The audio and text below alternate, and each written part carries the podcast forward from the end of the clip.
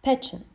Pečin yra populiari poilsio zona Prahos turistams, o Pečino apžvalgos bokštas yra viena garsiausių šios zonos vietų. Pečin tai Prahos centre esanti kalva, iškilusi 327 metrus virš jūros lygio.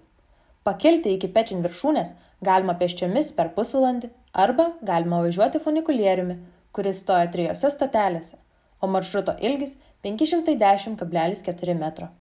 Pečin funikulierius 2014 metais pervežė beveik 2 milijonus keleivių. Jis kursuoja kasdien nuo 9 ryto iki pusės 12 vakaro.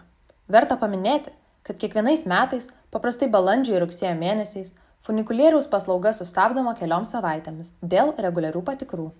Pečin apžvalgos bokštas yra 63,5 m aukščio ir sveria 175 tonas. Bokštas turi dvi spiralinių laiptų konstrukcijas pakilimui ir nusileidimui. Iš viso 299 laiptus. Pagyvenusiems žmonėms ir neįgaliesiems yra įrengtas liftas. Pečino apžvalgos bokštas dažnai vadinamas mažuoju Eifelio bokštu. Eifelio bokšto ir Pečino apžvalgos bokšto panašumas yra apvalios sijos bei didelis prieškambaris po pastato konstrukcija. Tačiau Pečino apžvalgos bokšto skerspjūvis yra aštuoniakampis, o ne kvadratinis kaip Eifelio bokšto. Pastatyti šį bokštą Čekijos turistų klubo narius ir įkvėpė Eifelio bokštas. Surinkus pakankamą pinigų sumą, 1891 m. kovo mėnesį buvo pradėtos Pečin bokšto statybos. Įdomu, kad šis apžvalgos bokštas buvo pastatytas vos per keturis mėnesius. 1938 metais Liepos 5 dieną įvyko avarija ir dėl trumpojo elektros jungimo lifte Pečin bokštas užsidegė Jis buvo suremontuotas ir vėl atidarytas lankytojams 1938 m. rūpiučio mėnesį. Kai 1939 m.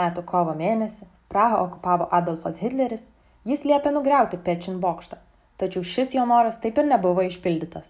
1953 metais jame buvo sumontuotos televizijos antenos, tačiau 1992 jos veikė tik kaip radio signalo tiekėjos.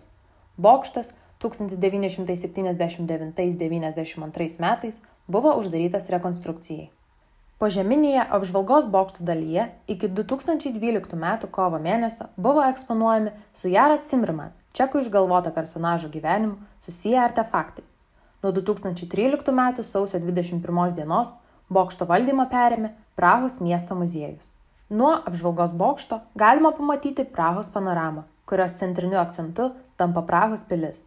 Šiaurinėje pusėje galima pamatyti šiaip kalną, kuris tūkso į šiaurės rytus nuo didžiųjų kalnų. Tačiau pietryčiuose vaizdas yra ribotas dėl Bardy kalnų srities. Pagrindinėme bokšto aukšte yra dovanų parduotuvė ir maža kavinė.